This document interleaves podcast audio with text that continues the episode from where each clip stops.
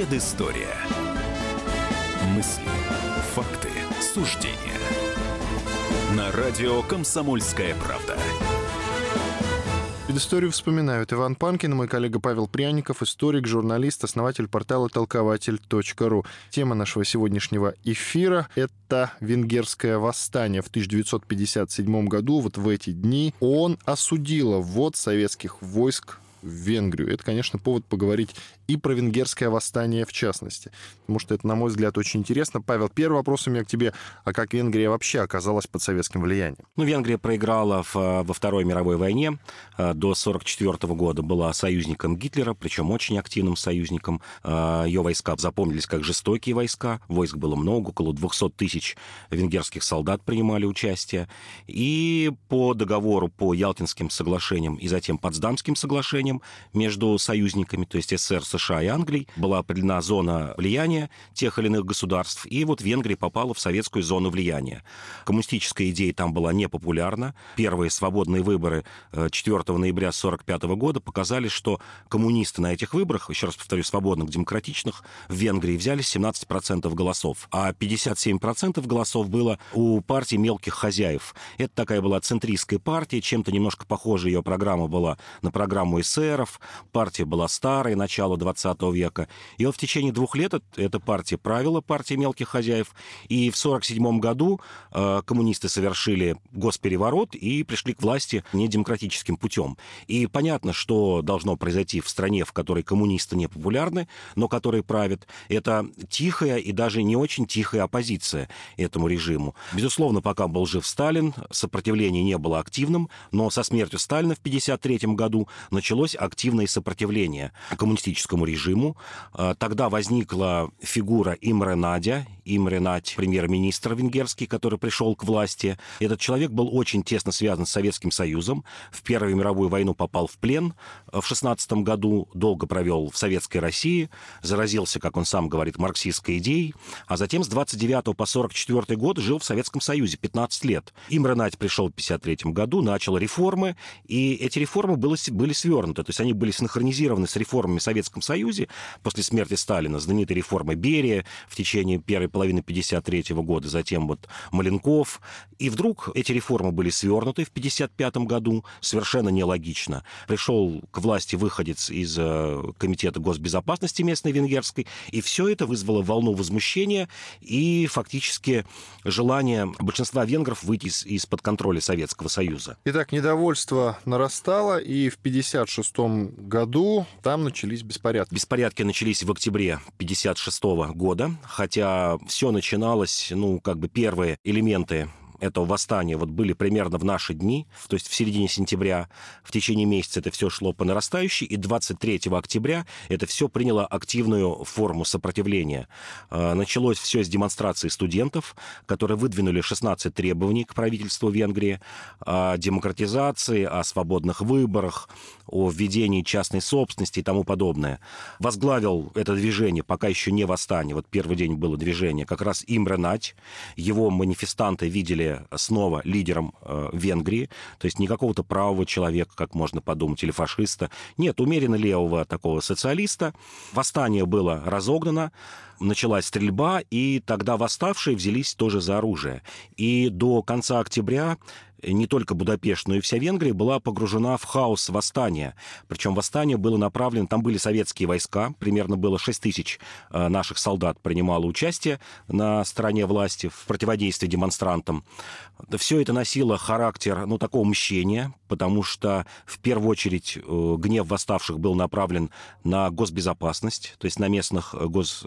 служащих госбезопасности, на венгерских коммунистов, комсомольцев, прилюдно вешали, расстреливали и тому подобное. И самое интересное, что первую неделю восстания, то есть до конца октября, э, Советский Союз не хотел принимать активного участия в этом, в подавлении венгерского восстания. Был страх, что это может открыть Третью мировую войну, что соседняя Австрия, из которой к тому времени, год назад, в 1955 году, были выведены советские войска, что соседняя Австрия, а, немецкие войска, э, немцы, э, венгерские иммигранты при поддержке НАТО э, войдут в Венгрию, и СССР не был готов. Хрущев вот и Жуков, причем, говорили, что мы не готовы к Третьей мировой войне, потому что наших войск там немного, все сомнут, и дальше после Венгрии начнется Чехословакия, Польша, где было неспокойно, Югославия, которая граничила с Венгрией, которая была настроена против Советского Союза. Но тут американцы прямым текстом сказали Хрущеву, что они будут поддерживать нейтралитет, что они не вмешаются в этот конфликт, что позже потом дало повод э, венграм и другим диссидентам Восточной Европы говорить о том, что американцы предали Венгрию. Тогда созрел план ввода советских войск. Э, план разрабатывал маршал Жуков, план назывался «Вихрь». И в начале ноября советские войска вошли в Будапешт и принялись активно э, подавлять это восстание. В одном Будапеште было в ходе боев разрушено более 4000 домов.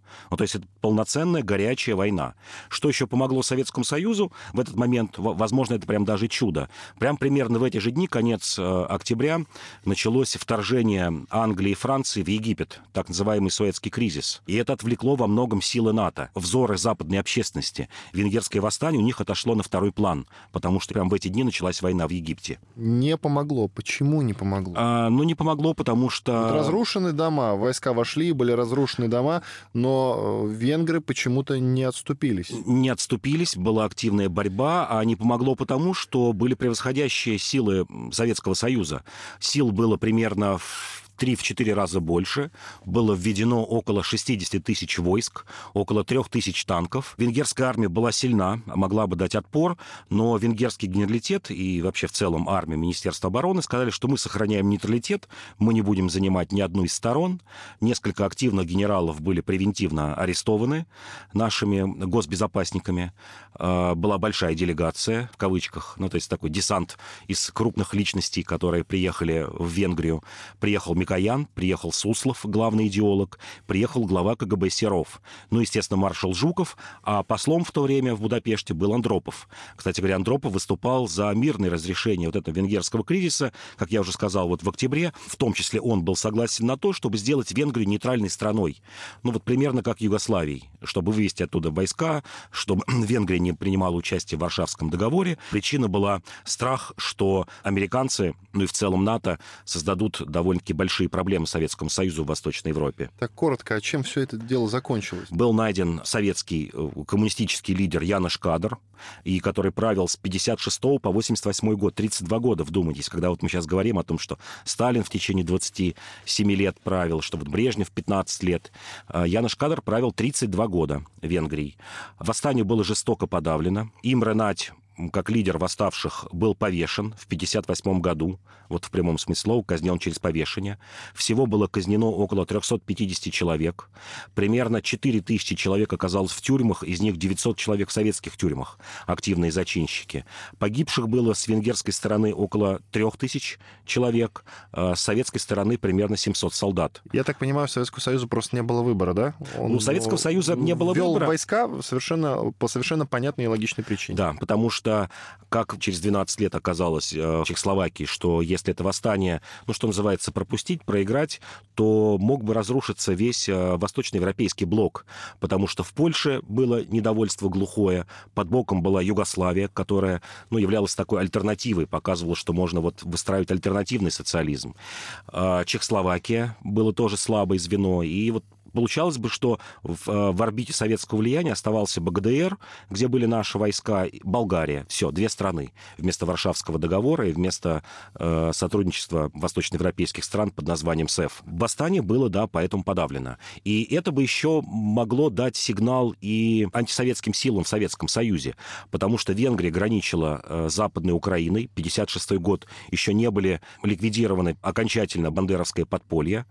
Э, оставались лесные братья в Литве и других прибалтийских республиках, Латвия, Эстония, и был страх, что Венгрия просто вот будет открыта граница, и в Западную Украину хлынет оружие, хлынут э, украинцы, которых э, было несколько десятков тысяч э, человек в Венгрии к тому времени, и мы получим, что называется, еще один фронт на Западной Украине. Был действительно страх перед этим. Спасибо большое. Иван Панкин и Павел Пряников, историк, журналист, основатель портала толкователь.ру. Спасибо, что были с нами. До свидания.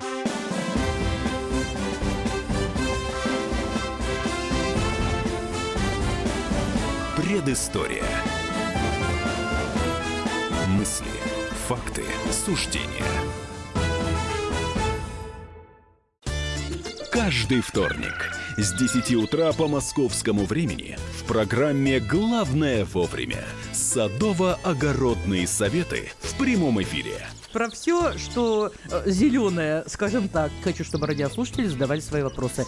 Большой эксперт. Самая удачная находка для всех работников мотыги и лопаты. Тетя Таня Кудряшова. И дети меня зовут мать всего зеленого. Вот такая петрушка на радио «Комсомольская правда». Слушайте и звоните по вторникам с 10 утра по московскому времени.